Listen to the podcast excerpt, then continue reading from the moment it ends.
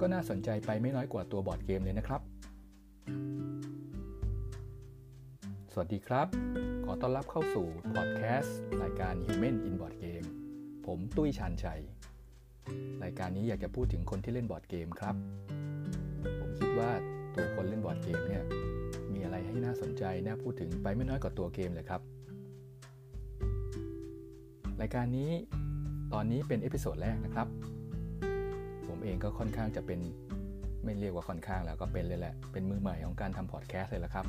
ถ้ามีอะไรผิดพลาดไปก็ขออภัยด้วยนะครับ ผมทำพอดแคสต์ขึ้นมาด้วยเหตุผล 2 อย่างคือ 1. อยากลองทำพอดแคสต์ดู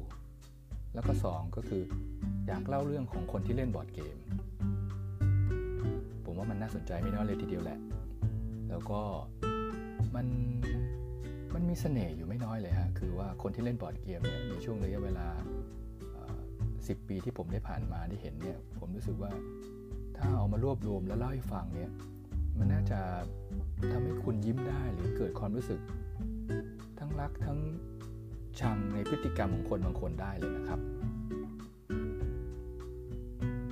ผมเริ่มเล่นบอร์ดเกมมาเมื่อประมาณ 10 ปีที่แล้วก็ในช่วงใกล้ ๆ กันหรืออาจจะก่อนกว่าตอนที่เกมที่ชื่อฮานาบิจะได้รางวัลสปีดเดจา อนนั้นเนี่ยผมสนใจว่ามันจะมีอะไรไหมที่ทำให้ให้คนเราเนี่ยเล่นเกมได้โดยไม่ต้องอยู่หน้าจอ ไม่ต้องอยู่หน้าจอโทรทัศน์ ไม่ต้องอยู่หน้าจอคอม ไม่ต้องอยู่หน้าจอมือถือ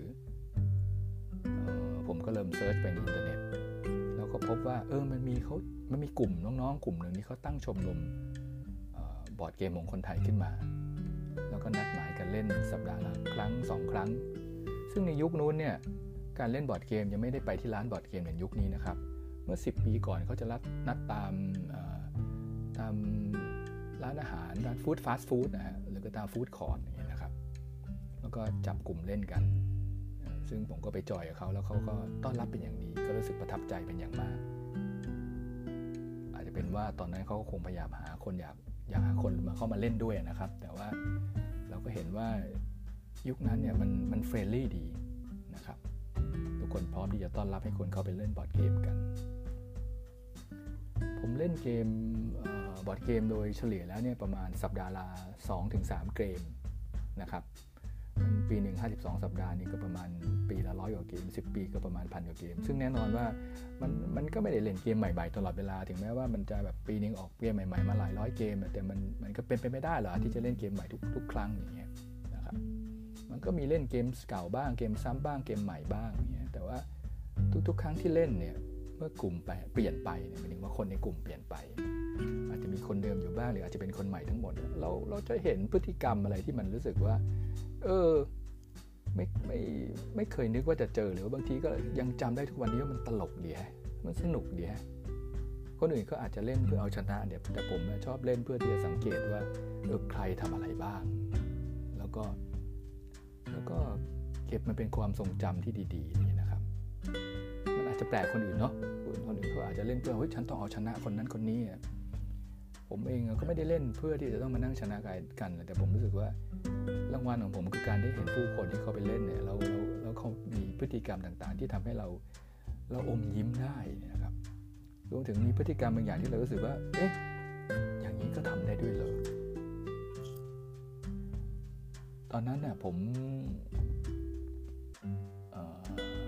แรก ๆ ผมเริ่มเล่นเนี่ยผมรู้สึกว่าดูบอร์ดเกมมันสวยดี เราทำงานเกี่ยวกับการออกแบบอยู่เกี่ยวกับวงการโฆษณานี่อยู่นะครับ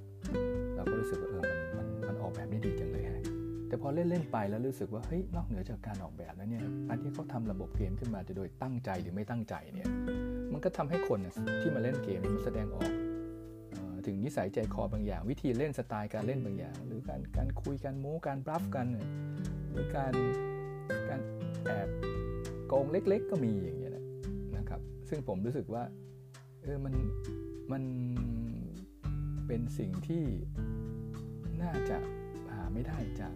กิจกรรมอื่น เพราะว่าบอร์ดเกมเนี่ยมันทำให้คนมาอยู่ด้วยกันประมาณ 2-3 ชั่วโมงใช่ไหมเรามีเวลาตามระยะเวลาการเล่น เรามีขั้นตอน เรามีการเดินตามรูบุ๊ก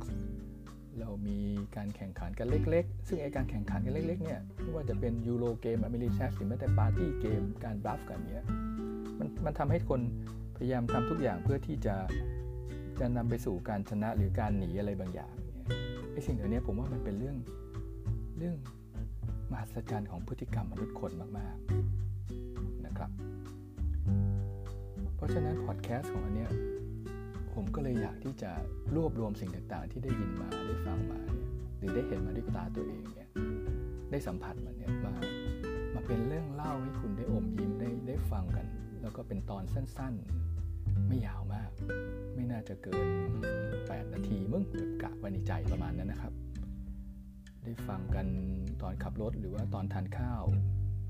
เปิดฟังแล้วก็อมยิ้มไปได้ โดยที่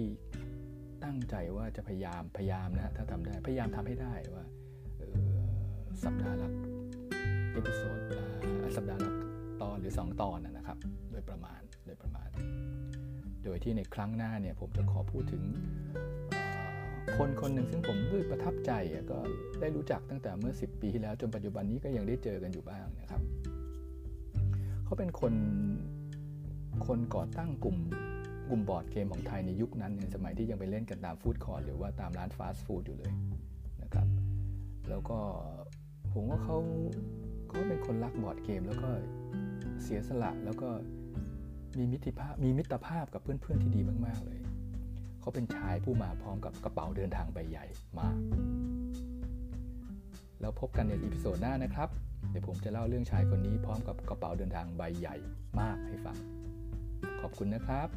ฝากกด subscribe แล้วก็ฝากติดตาม iPod ของ Human Inboard Game รวมถึงรวมทั้งกดไลค์และกด Follow ตามใน Facebook และ Twitter นะครับ ชื่อเดียวกันเลยครับ Human Inboard Game ขอบคุณครับ สวัสดีครับ